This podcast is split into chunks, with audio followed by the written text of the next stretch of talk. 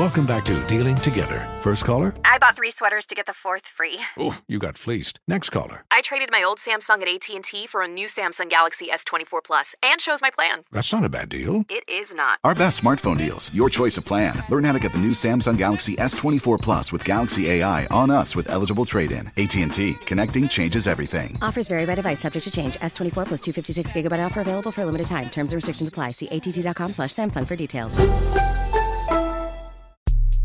Before we get into this episode of Small Doses Podcast, I want to let y'all know I'll be announcing the release of my comedy special coming soon. So just look out for that. But but what you can get into now is that we will be doing two free Smart Funny and Black live shows at the National Museum of African American Music in Nashville, Tennessee, as a part of their Juneteenth weekend of celebration. I am gifting these shows to the city of Nashville as an appreciation for the work that they did in getting the Tennessee Three back in place, but also just, I don't know if y'all seen, Tennessee been on one, okay? And so I'd be seeing all these rallies with all these right wing folks and all these Proud Boy folks, et cetera. They always seem to gather.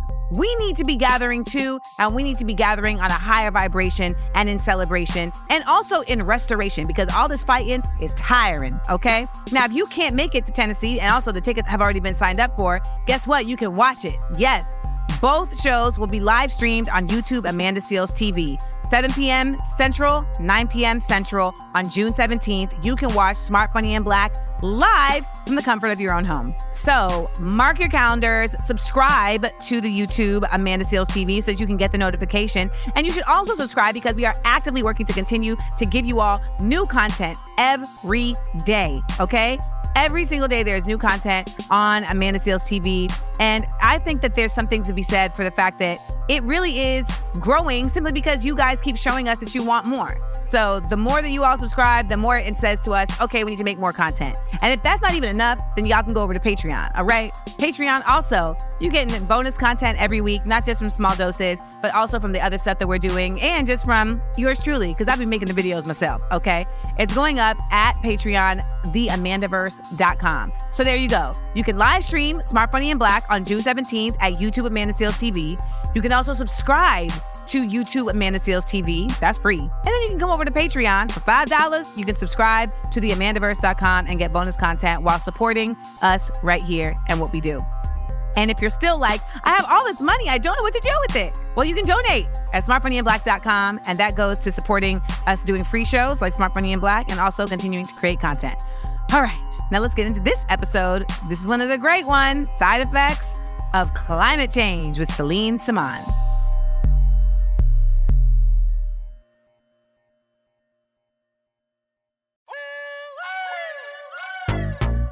Small doses. Self-help from the hip. Small doses. We're talking that shit. Small doses. And keeping it real. Small doses. With me and Amanda Seales. It's so funky. so, welcome to the Side Effects of Climate Change episode of Small Doses. You know, I was going to do this introduction after the interview because I felt like I was going to need to contextualize, you know, the guest and why she is who she is and the work they do. And honestly, y'all, she did such an incredible job of doing that in her own words throughout the episode that I don't feel like I would be doing it justice to sit up here and do it right now. So I will request of you all to just strap in, buckle up, and listen to this full episode of Side Effects of Climate Change with Celine Semaan from Slow Factory. She will explain everything that you need to know that I was going to do right now that I'm going to actually just back off from. Enjoy.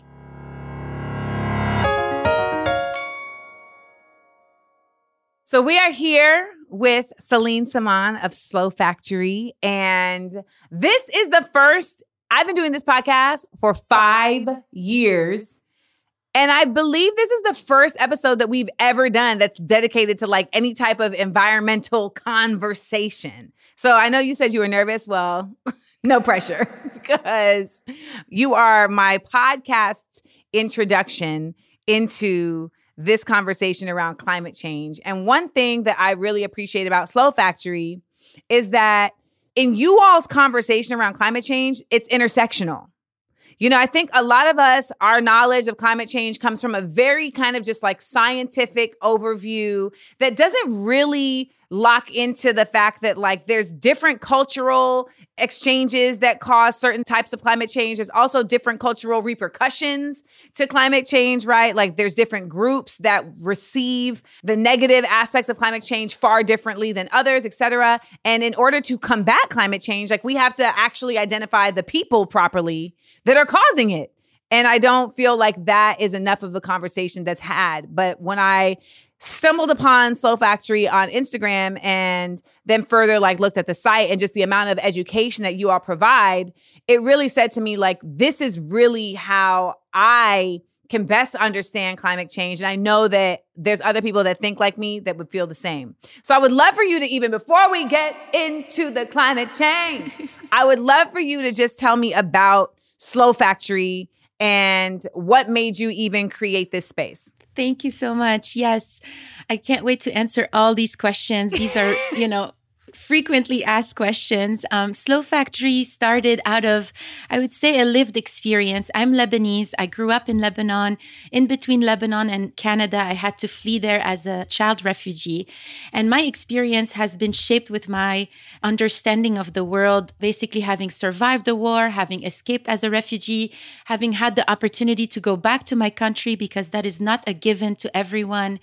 And being in a country that is considered on the front lines of climate change. So, in Lebanon, for instance, we don't have access to drinking water. We don't have fuel at all times. There's no electricity 24 7. There's no hot water. There's, you know, we live in a situation of sort of an post apocalyptic situation that is caused because of the war but up until this day you know we don't have the same access as countries in the global north. And because of this lived experience i've always been someone who has looked at climate issues not just as this is something far far away that's never going to affect me but this is mm. happening right now to my people, to my country. We have a waste problem. We have a water problem. We have a soil problem. There's famine that we have lived throughout this lifetime, you know, and we're not the only country. We are one of many countries in the global south that is experiencing in real time the effects of climate change. And something that I've said is that climate change is already happening. It's happening at different times with different people.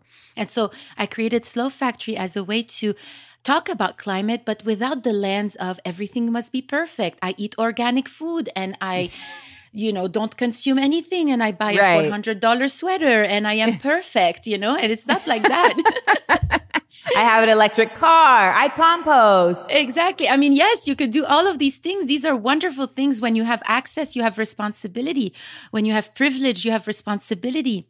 And that's what we want to talk about. We want to talk about our shared responsibility for our planet, for our people. And the conversation about climate was also, as you said, Amanda, in the beginning, you know, kind of reserved for a certain group of people and excluded the idea of racial injustices or ethnicity or, you know, the rest of the world. You know, it revolved yeah. around perfect solutions for the 1%, essentially. And so we brought the idea that no, climate justice and human rights go hand in hand. They must be discussed in the same way. Mm-hmm. They are intersecting issues, they are compounding issues. Climate change impacts human rights, and human rights violations often are related to climate injustices. And we'll talk about that. Whew. I mean, listen, I feel like there's so much to start with, but first I want to ask like in the creation of Slow Factory, what did you think was going to be the reception versus what has happened? Like, is it the same or is it different? Like, give me some more insight on that. In the beginning, you know, I was talking a lot about Slow Factory. The name is like, we need to slow down. Everything was fast, fast, fast. You know, in the food movement, there's the slow food movement. People understood it. It took a few years, but then people got it. They're like, oh, yeah, slow food. I need to go to the farmer's market. I want to eat organic. What I put in my mouth is affecting my my yes. my, my well-being you know people right, get right, it right. but what we also did not get is that everything else around the world that is any product whether it's this microphone this computer this phone, our clothes everything is produced in a way that's polluting the planet that's hurting the planet.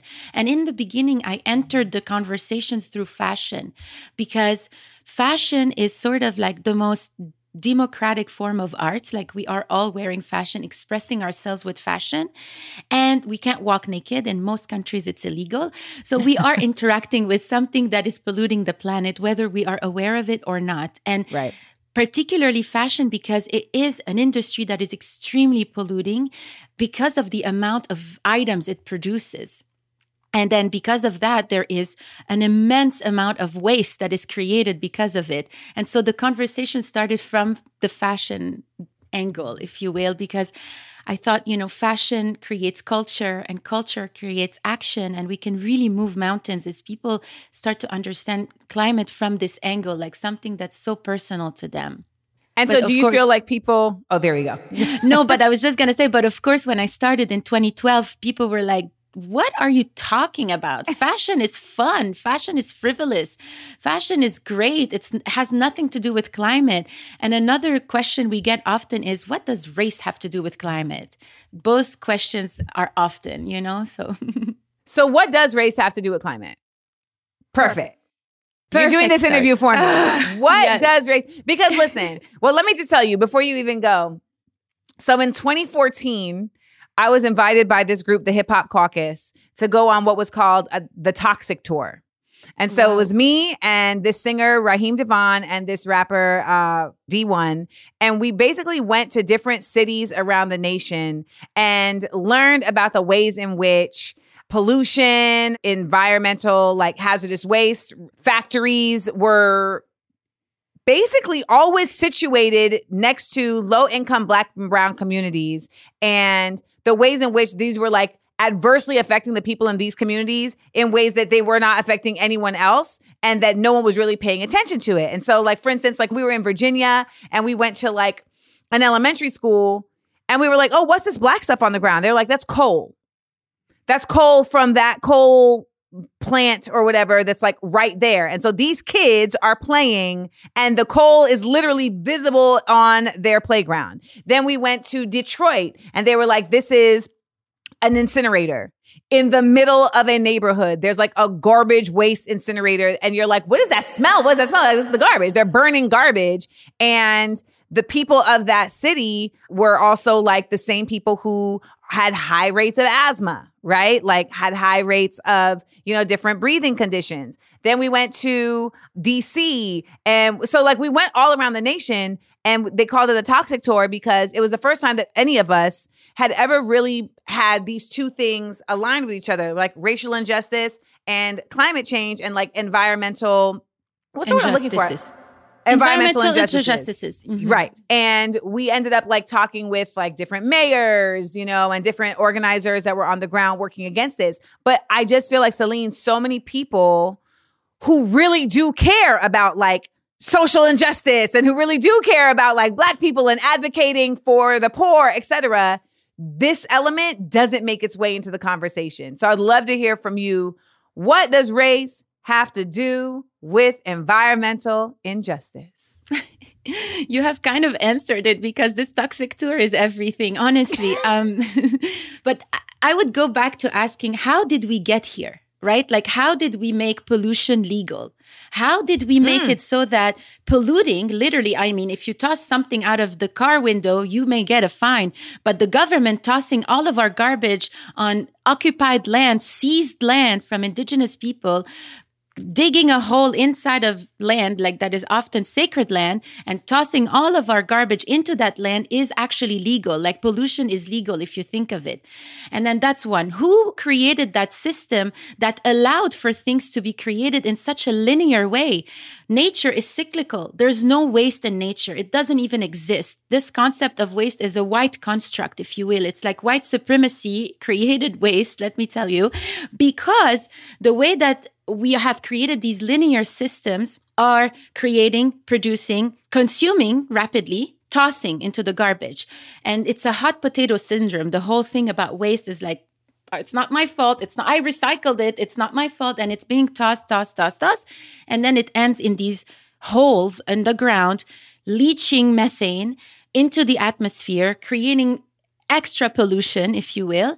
And mm-hmm. all of these things are created in a way that are legal, that are created in, in a system that is looking at nature as a commodity, looking at all of the resources around us as a commodity. And so why does race have to do anything with climate justice is because the communities that are the most impacted by the climate injustices that are designed to extract, to pollute, all of these things are created and the ways in which that we are discarding of the waste are done in communities of color whether they are in the united states or around the world for instance if you were to trace back a donated item of clothing from let's say new york city in New York City, we have about 200,000 tons of textile waste per year that is being tossed. And okay, there's a secondhand market, but the secondhand market goes really, really fast. Like there's about two, three weeks on the floor in any, uh, you know, secondhand store, and then very quickly it gets tossed into these big container ships, and those clothes end up on the shores of Ghana and they end up on the shores of Pakistan, they end up on the shores in Vietnam, and they clog up these systems around the world in the global south. And we're tossing our garbage back into the global south. So that is why it has something to do with race. In fact, it has all to do with race from a philosophical understanding about how do we create that much pollution, what's being legalized, for instance, fossil fuel, extracting from the earth. Right now, they are about to be drilling in Alaska. We are raising awareness about stopping willow in Alaska. There's been a train collision in East Palestine, Ohio, yep. where a lot of chemicals were leached into the air, into the earth, into the soil, and into the water, rendering the water undrinkable. Yet you see people drinking water pretending that it's fine. I mean, yeah, all of these things. I mean, it's a complicated answer. I, I don't know if I made any sense, but the thing is this is that where are we putting these garbages? Where are we putting the incinerators? Where are we tossing these chemical components into Waste, the ground? yeah, and waste are in neighborhoods that are oftentimes black and brown neighborhoods. The land that they are seizing is indigenous land. We are right now on stolen land, and the government is seizing indigenous land to toss additional garbage. I don't want to be sounding like doom and gloom, but I'm just trying to explain the situation. And often you'll hear folks like me, we're alarmed. There's a panic in our voice. You know, we're very passionate because what's happening is extremely violating. It's violating to the earth and it's violating to each other as humans. And the folks that are the most affected are frontline communities. And often they are either people in the global south or people here in the United States that are purposefully discarded and discredited communities, purposefully and systemically erased communities and oppressed communities, you know, and it's not just by chance, it, it's designed this way. When you say the global south, I just want my listeners to be able to fully understand you. Can you give a definition of like what falls into the global south? okay. Okay, wait, wait. I have to look it up because I don't want to be saying something that is, is it really just like below the equator? Okay, the global south is a term generally used to identify countries in the regions of Latin America, Africa, Asia, and Oceania.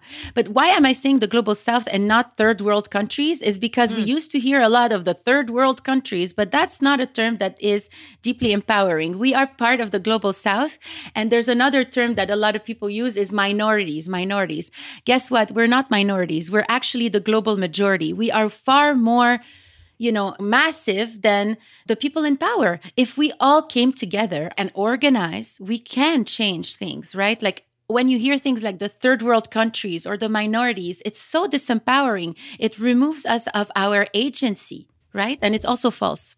It's also false. Yes. and people believe it.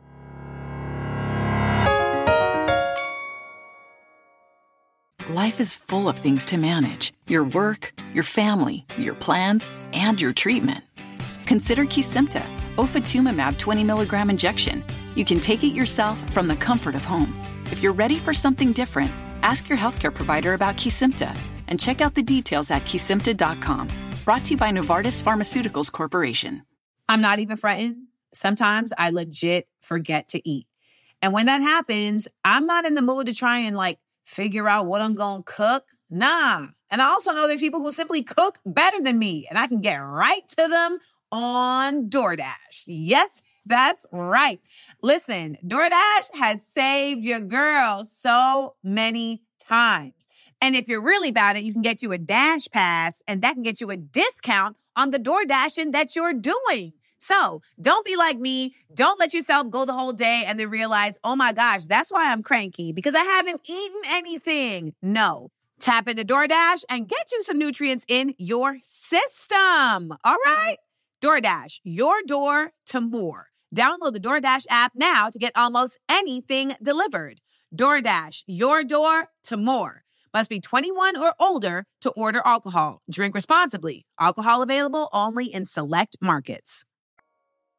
What are some lies that we're being told about climate change that you'd like to dispel? Because I feel like, for the most part, the information that many of us receive about climate change is coming from people who actually don't really study climate change, right? Like, we're getting it from a journalist who is maybe just like reporting on something they saw versus something they studied, right? Like, not necessarily an investigative journalist. So I think that there's a lot of false truths.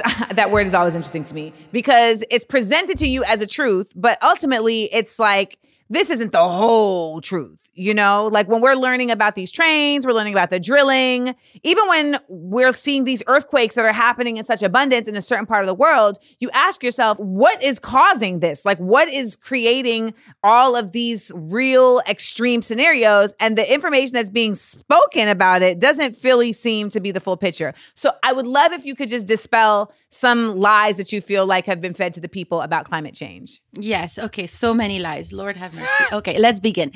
So, because the conversation was oftentimes co opted since the 70s by affluent white groups and very exclusionary of any people of color to enter the conversation, the conversation on climate or environmental justice relied on this idea of perfectionism and irony, right? If you're not hmm. perfect, then it's ironic for you to talk about climate change or this idea that countries in the global south, third world countries, we're not going to use that term, are overpopulating and therefore polluting the planet. All of Oh, these wow. things are are lies. Yeah, I mean that's one of the main thing that was said in the 70s, 80s, 90s, kind of stuck around.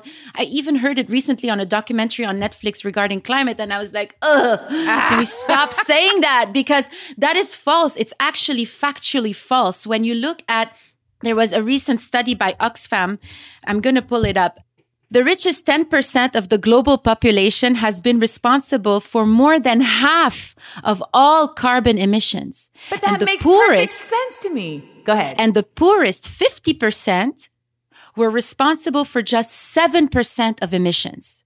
wow. So this ranks injustice and inequality of this scale as like something that we're not talking about, you know? So I will send you this article. Actually, we can maybe link to this article. This is an old article from 2020, but this is a good place to start on all things regarding who is polluting the most and is overpopulation even a conversation when it comes to climate injustice. So that's one. Well, to me, it's like if you have the most, you would then create the most waste. Like that just feels like a basic math situation to me. like, you know, like if you have two cars versus someone who has no car, you are now creating emissions from two vehicles, and this person doesn't even have anything to create emissions from. If you have a jet, if you have a private jet, and this person does not even have money for the bus, you are going to be creating far more of a carbon footprint than somebody who doesn't even have access to public transportation. And I mean, when they show you after the Super Bowl how many private jets leave at one time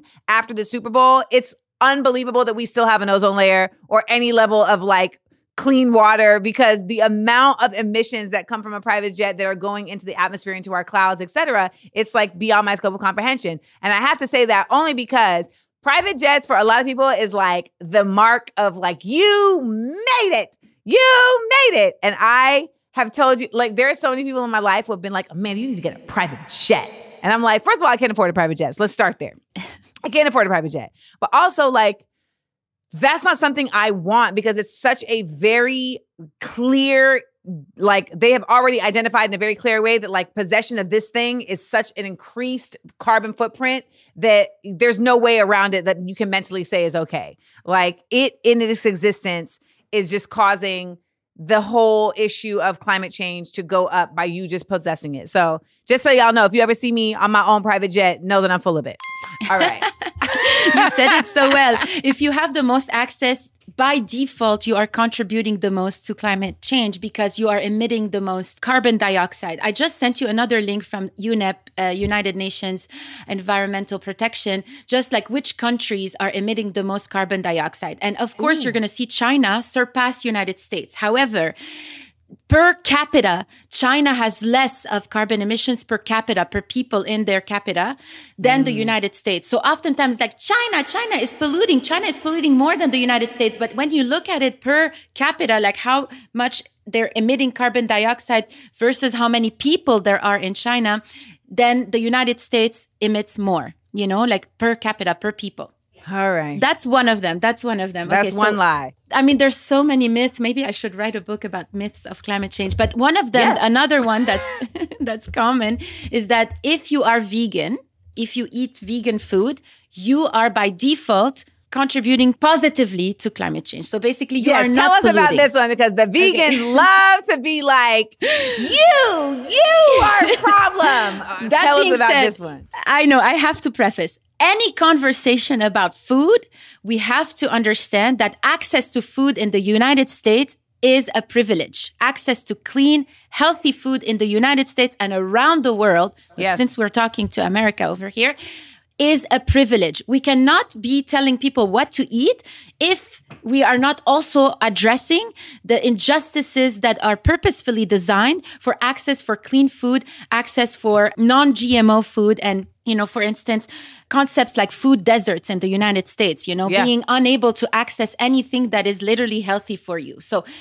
I want to preface with that. Second, I want to preface with the idea that it is true that if our diet can incorporate more vegetables and less meat, we are contributing more positively to the ecosystem. Why? Because meat production creates a lot of methane and pollutes the planet, period. Now, that being said, eating meat or not eating meat does not change the game at scale because if you are eating vegan food, not buying anything new ever in your life, you alone and even if we multiplied you by 8 billion people, it just doesn't compute. It doesn't reduce carbon emissions by the amount that we need in order for us to diminish the overheating of the planet. It doesn't add up, okay? What adds up is change at scale. For instance, it's a company the size of McDonald's saying we are no longer going to be producing foods that are using that many chemicals in the supply chain. We are going to invest in regenerative agriculture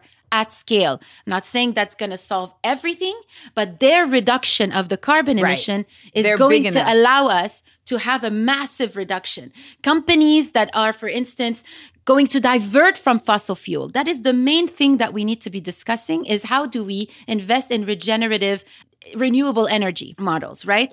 So all these things, you know, there's a lot of panic that falls on the shoulders of the citizen that are already trying to make ends meet. They're trying to feed their kids something that's the best that they can find, etc. And it's like you are polluting. You know, you if you stopped eating and stopped buying and stopped doing all of these things, we would be in a better place it's not going to add up.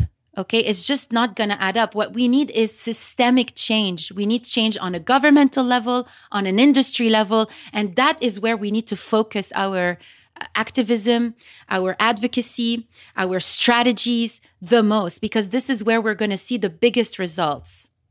When you talk about renewable energy options, like what are those in a real way? Because I feel like when we talk about renewable energy, all anyone can think about is electric cars. And then we find out that in order for electric cars to even function, they got to dig up the Congo and go in this African country that's already been completely just colonized and stripped of its resources, et cetera, et cetera. And now, in the name of goodness, it's like, okay, well, we're going to take these resources from your space again and also harm the people who are there, right? Because they always, it's always kids and folks who don't have access that end up doing this work because they need some type of money. So, like, what is like an actual renewable energy that you feel like, or some examples that you feel like we should know about? This is a great question. So, okay, there are so many myths about sustainability.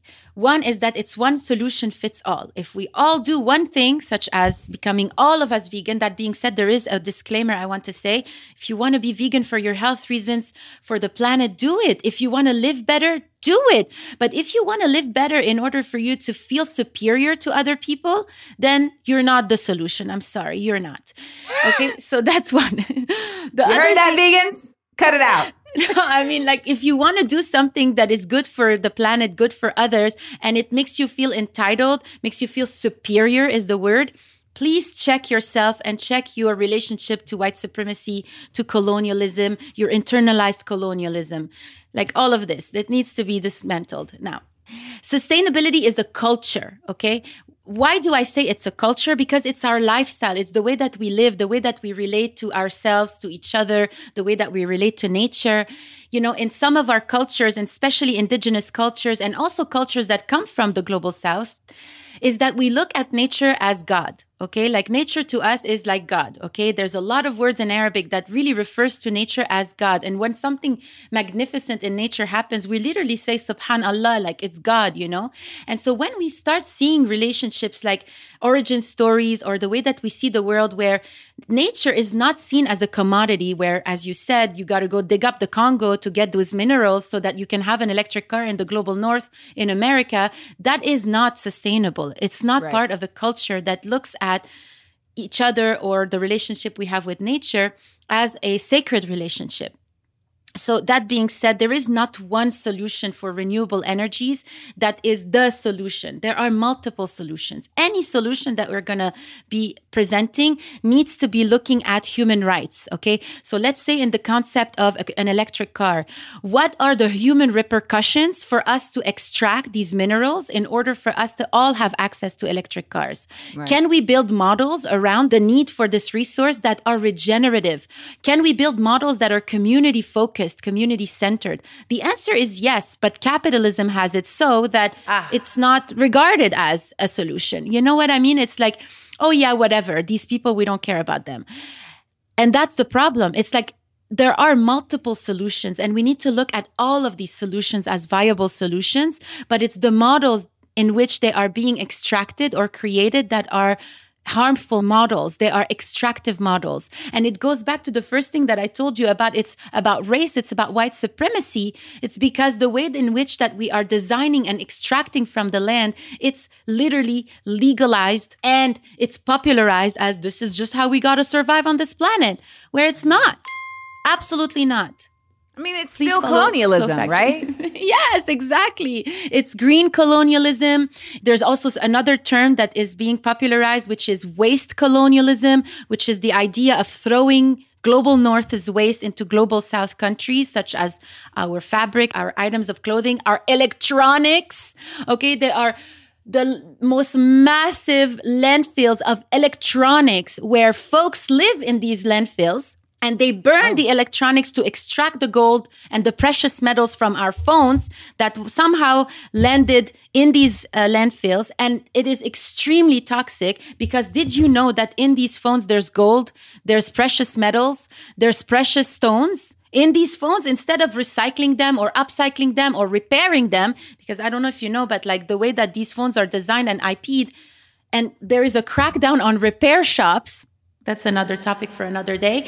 It's just basically it's capitalism, exactly what you said, and the way that in which we've designed the culture to be an extractive culture, a culture that promotes extraction over compassion, over equity, over education. And maybe we can talk about education because, in order for us to live in a better, more sustainable, equitable society, there needs to be better ways for us to educate ourselves about these things, right? That don't come from a doom and gloom documentary that makes you feel like it's all your fault. It makes you feel like it's not only not all your fault, but it also makes you feel like there really is no way out. And I think that that narrative has been created to support the continuance of corporations being able to do whatever they want. So it's basically like, well, there's no way to fix this, y'all. So we might as well just keep doing what we're doing and enjoy it while we can because this is really just it. I mean, it really like is confusing to me when I see, particularly in America, like Republican directives that are very anti climate change, like very anti waste management, et cetera, et cetera. But yet they're like, but have more babies. Have more babies. I'm just like, but that's counterintuitive. Like you're you're making more children for an earth that you're killing. I don't understand that, but I don't. I'm trying to make something rational, but it's made it's by all connected. people. It's all interdependent and it's all connected. So the conversation on family planning or access to birth control or access to abortion is absolutely connected to climate change. I mean, everything is connected Tell to climate tell change because how. we live in the climate, right? Like, I mean, we live on Earth. There's no way we can separate ourselves from Earth. Actually, we are Earth. When we say, go walk in nature, you are nature. Like, you yourself are nature, you know? Go walk in nature. I Go walk in. I'm trying my accent, you know? No, that was good. That was good. Yes, You're so right. yes, I mean, educating women and girls falls number, I feel like it's five or, or eight or whatever, according to the Project Drawdown, as one of the most efficient ways to reducing carbon emission, educating women and girls. And primarily, we're talking about educating women and girls for family planning, access to reproductive health Yeah. that is literally health. It's literally our health. And so, again, it goes into this idea that being forced to make more children, being forced to basically in the United States having no access to healthcare at all whatsoever. I mean, maybe you have access, but you're going to have to pay for it. Yeah. Those things are human rights violation, period.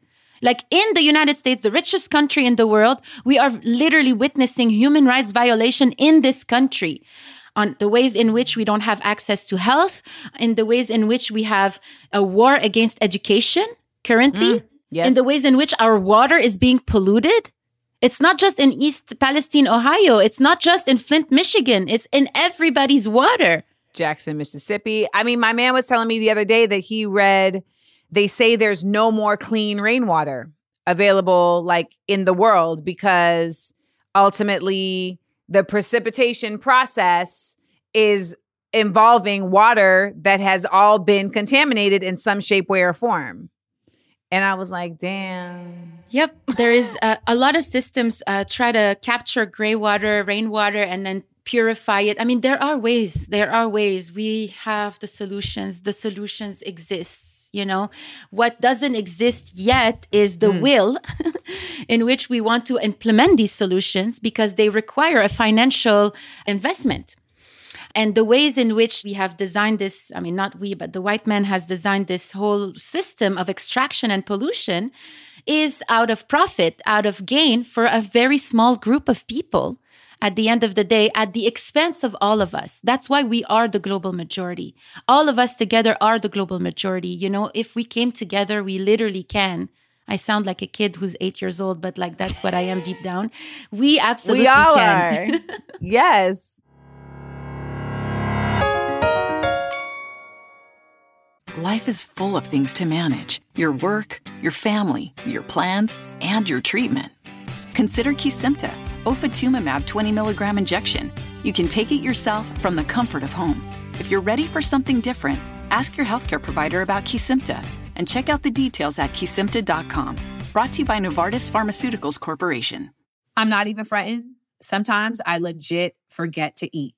And when that happens, I'm not in the mood to try and like figure out what I'm going to cook. Nah. And I also know there's people who simply cook better than me and I can get right to them on DoorDash. Yes, that's right. Listen, DoorDash has saved your girl so many times. And if you're really about it, you can get you a Dash Pass and that can get you a discount on the door dashing that you're doing. So don't be like me. Don't let yourself go the whole day and then realize, oh my gosh, that's why I'm cranky because I haven't eaten anything. No. Tap into DoorDash and get you some nutrients in your system. All right? DoorDash, your door to more. Download the DoorDash app now to get almost anything delivered. DoorDash, your door to more. Must be 21 or older to order alcohol. Drink responsibly. Alcohol available only in select markets. there's such a movement in America to keep folks from realizing that they are a part of a global experience, right? Like in America, I can tell you as someone who grew up here, spent my entire life here, but is the daughter of an immigrant, like there was always just this blinders on, very myopic view of our existence. And it's as if we are on an island in our own self, even though we are literally on a continent with other countries. But it was always basically positioned as if like everywhere else is everywhere else, but we are the sun and everything is like orbiting us. And it's not the case. And I think when a lot of people are finding themselves getting more informed around climate change, they come to understand that that is true in the case of how we are affecting the climate in a negative way. We are the sun in that regard. Like we are the center of that universe because we cause the most havoc. And I know that when we look at like, okay, well, what about China? What about China? I think what we lack here also is a sense of community around the ways in which we can be a change to that. Like I've seen documentaries around like how there are Chinese communities who have like made it their business to like figure out how to decrease their waste, right? Like and it caused the whole community to have to be a part of it. The whole community had to commit to it, but they were able to like reduce their waste in such a significant fashion that it allowed them to be able to have access to other things. But here we are so grounded as a American culture in individualism and in the pursuit of a capital greatness that we can't I feel like a lot of us can't consider success outside of the concept of capitalism. So anything that would involve us having to put our energy to it becomes irrelevant, right? And so like when you're talking, I'm I'm just your passion about this it's so palpable, but I understand it from what you said in the beginning. You grew up in a place that is already experiencing the results of this. So your passion makes perfect sense.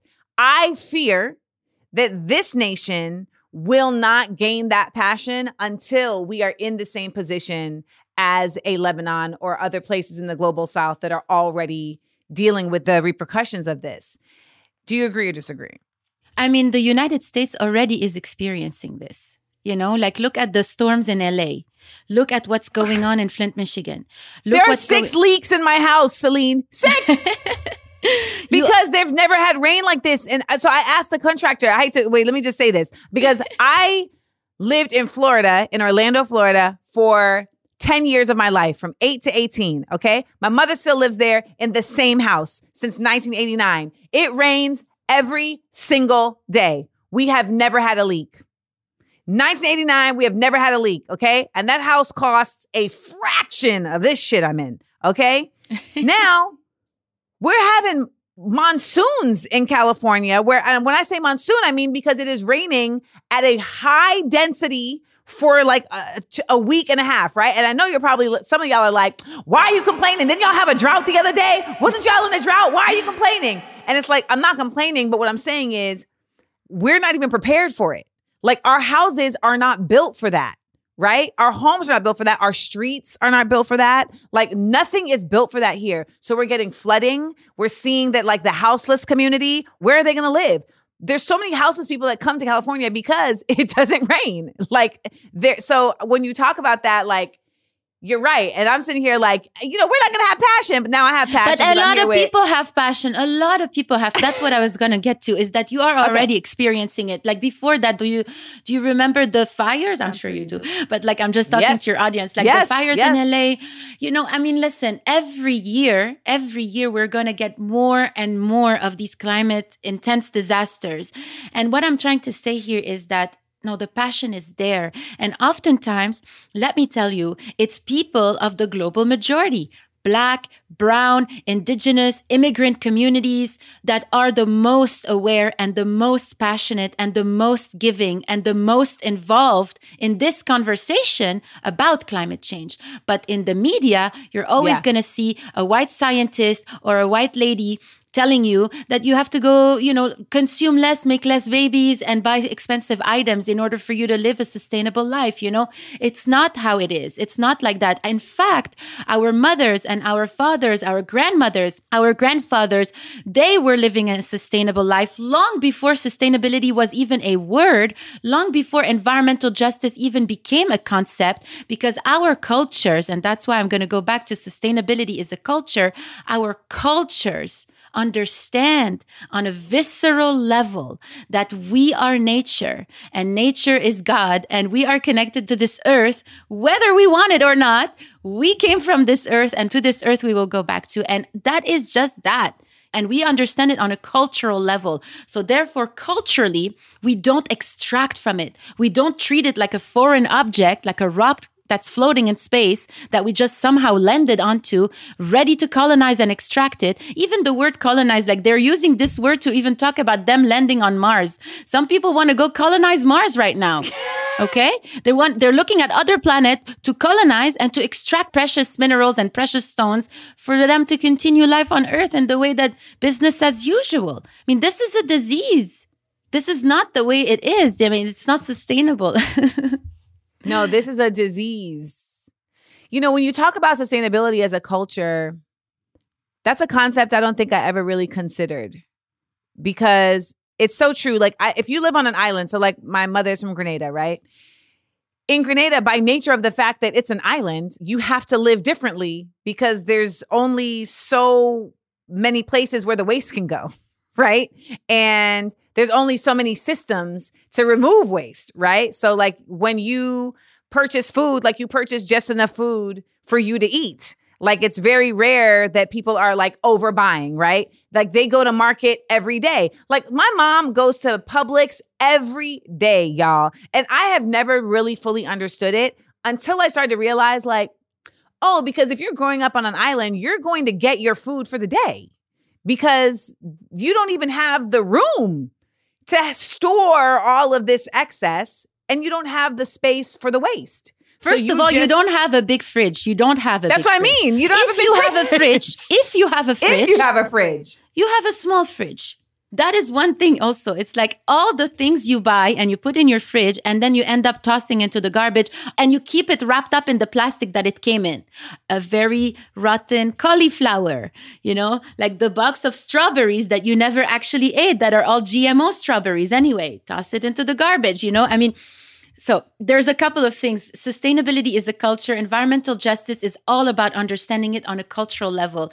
We have a program at Slow Factory that's called Landfills as Museums. So we take people to the landfills and they walk on piles and piles of garbage. And we oftentimes take designers, we take stakeholders, we take company owners to the landfills.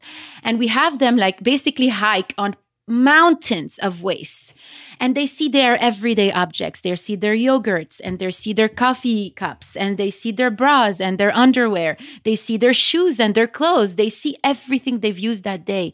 And oftentimes they cry. And we mm. guide them through this exploration a bit like climate doulas you know like we're mm-hmm. we're, we're, we're walking them through the pain Yes. of what it feels like to experience the insanity of our culture okay? And then we walk and walk and walk and then we take them into another space where they kind of process. And there is literally a cognitive shift something that changes in the way that they start understanding the world seeing the world understanding their place in the world their place versus them and the waste. And what is waste? Nothing but a new resource that we just didn't utilize right? And so after that program, we talk about waste led design, using waste as a new resource, whether it's for composting. That's a very clear concept. Just take your scraps, put them in the soil. That's all the soil wants. But also textile waste, also plastic waste, you know, and all of that. And so it's a very deep exploration that's almost like a spiritual exploration, if you will, like it, yeah. because people start crying when they see all this, when they're faced with this. And then we survey them before they go. And we're like, we ask them, what does waste make you feel like? What does landfills make you feel like? And everyone's like, shameful, angry, I hate it, terrible, guilty. and then we survey them after they've experienced it. And they say, hopeful, enlightened, oh. curious. They say, inspired. Because hmm. once you start looking at it from this angle, that it's not about guilt, it's not about shame, it's about expanding our imagination. It's about education. It's about culture. And that's what we invest in at Slow Factory. We deeply invest in education, access to free education. We have a program called Open EDU, and it's literally the slogan is what school didn't teach you, what school won't teach you. Because what school doesn't teach you about history, doesn't teach you about colonialism, doesn't teach you about extraction, doesn't teach you that pollution is actually legal, doesn't teach you that it's about racial injustices at the end of it. And so when we start talking about these things, we can also uncover the solutions. And there are many, many solutions. It's not just one solution fits all, like cookie cutter solution now. Let's all become robots, you know? Life is full of things to manage your work, your family, your plans, and your treatment. Consider Kesimpta, ofatumumab 20 milligram injection. You can take it yourself from the comfort of home. If you're ready for something different, ask your healthcare provider about Kesimpta and check out the details at kesimpta.com. Brought to you by Novartis Pharmaceuticals Corporation. I'm not even fretting. Sometimes I legit forget to eat. And when that happens, I'm not in the mood to try and like figure out what I'm going to cook. Nah. And I also know there's people who simply cook better than me and I can get right to them on DoorDash. Yes, that's right. Listen, DoorDash has saved your girl so many times. And if you're really about it, you can get you a Dash Pass and that can get you a discount on the door dashing that you're doing. So don't be like me. Don't let yourself go the whole day and then realize, oh my gosh, that's why I'm cranky because I haven't eaten anything. No. Tap into DoorDash and get you some nutrients in your system. All right? DoorDash, your door to more. Download the DoorDash app now to get almost anything delivered. DoorDash, your door to more. Must be 21 or older to order alcohol. Drink responsibly. Alcohol available only in select markets. TNT. We're serving it. Well, there are many solutions, and we have many followers that listen to this podcast, and they have many questions Yes. for you. So, we're going to get into some questions, and I just love how like people were really responsive to this topic. So, this is one that I know a lot of us can relate to. Why are we always told to recycle if so many items aren't recyclable? And what are your thoughts on greenwashing? Oh, what a good question. Okay. So there is a new term that's called wish cycling, which is essentially putting something in your recycling bin and wishing it will get recycled. In the United States, less than 4% of what you put in your recycle bin gets actually recycled. No. Less than 4%. I know it's very fucking sad. I'm sorry to swear, but it is very It's sad. and so essentially I've never known that. Yes, it's sad. It's sad. It's it's I mean you know because at the end of the day the plastics that they are using for any sorts of packaging they're not recyclable. So you have that little sign that's like cryptic and it has a triangle with some arrows and has some numbers in it.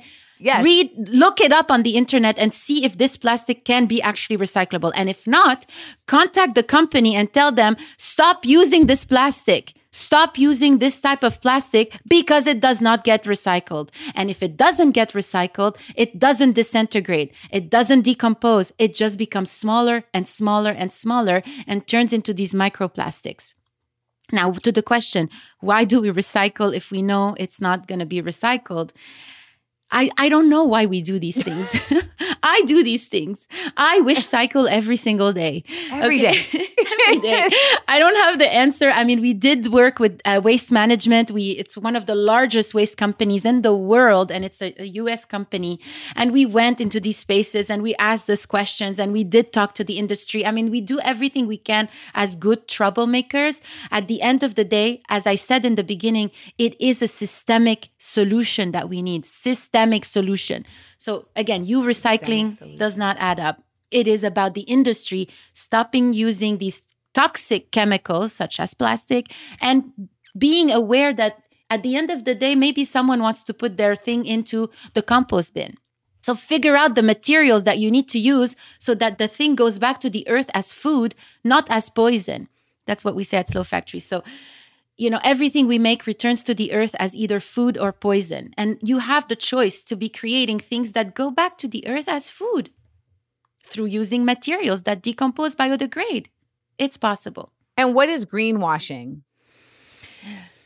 Greenwashing is when a company says, This is sustainable, the most sustainable lipstick, the most sustainable collection, the most sustainable everything, you know? And then you look into it and there's absolutely zero sustainability involved into it. It's made with forced labor, it's made with toxic materials, it's made with toxic dyes that doesn't go back to the earth as food. There's no one to collect it in terms of if you want to give it back, there's no give back, there's no take back, there's nothing. It's not sustainable. It's a lie. So that's greenwashing. It's a lie. It's a That is greenwashing. Well, we have some more questions to ask our great guest, Celine Semaan Okay. from Slow Factory.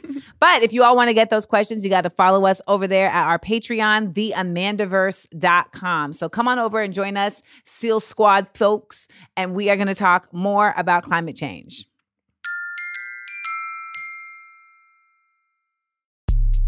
Y'all, if you did not go pay your $5 to listen to the Patreon subscriber special section of questions, I, I'm telling you, you need to have done that because when I tell you Celine is the truth and low key a comedian, but listen, the like I just did a whoa for you because I need y'all to go hear her responses to some of these questions. You know, we asked, hey, there's a perception that black and brown people don't recycle or care about climate change. Is this true? And I just need y'all to go and if you even if you just pay your five dollars for one month just so you can hear the response, I need you to do it because this conversation here was one that I was just like, I want to have because I follow you for a while. I follow Slow Factory, I follow you. And when I saw your you did a post about the earthquakes that were happening in Syria and Turkey, and I reposted it. And just the the language that you put with it was very impactful to me because you talked about just the fact that like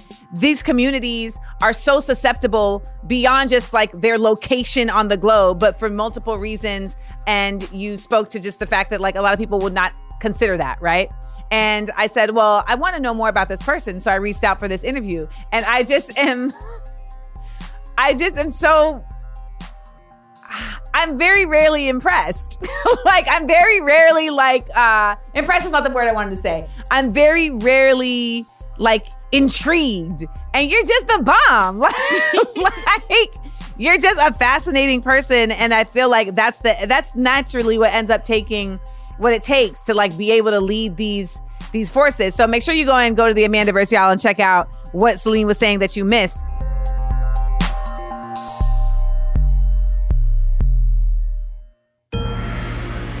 The last dose. Well, you're incredible. And I feel like I'm special because I know I put you on to a lot of my people in my audience, and they're like, Amanda, I had never heard of Celine. Well, now you know, all right? And You're really want amazing, you all- Amanda. We love you at Slow Factory. when I told my team, they were like, ah! We Yes! were freaking out. We were like, oh my God. But when the book comes out, you have to come back. When the book comes out, you have to come back so that we can promote the book and we can make sure that everybody knows about the book. And I wish you the most strength and support in moving forward. The thing about it is, a lot of people don't know their purpose and a lot of people don't know why they're here. So they are dealing with something else in their process. But once you do know those things, there is a different way that you interact with these times where you're knocked down. There is a different way that you interact with pain. There's a different way that you interact with trauma, et cetera, et cetera. But it doesn't change the fact that it's still impactful. You know, that it's still a mud pit that you got to wade through to get out of. So I wish you the best in that I wish you process. And I hope that you're surrounded with support and kindness and compassion in that process. Because when you show up like someone like you does, people think that you don't need kindness and support. They think you've got it together. They think, oh, she's good. She doesn't need, yeah, she figured it out. And the reality is that all of us need all of that. So thank you so much for Thank you. Amanda. Thank you for your platform. Thank you for noticing what we do. Thank you for Yes. inviting us. Thank you for speaking truth to power every single day. Thank you for your work. We're so grateful for you. Thank you. Thank you. The feeling is mutual. So y'all know what to do. Follow Slow Factory and follow Celine on Instagram. And also make sure to go to their website and get involved and get you some open education. It's free. We love free because free is sustainable. All right, y'all. Thank you. Thank you.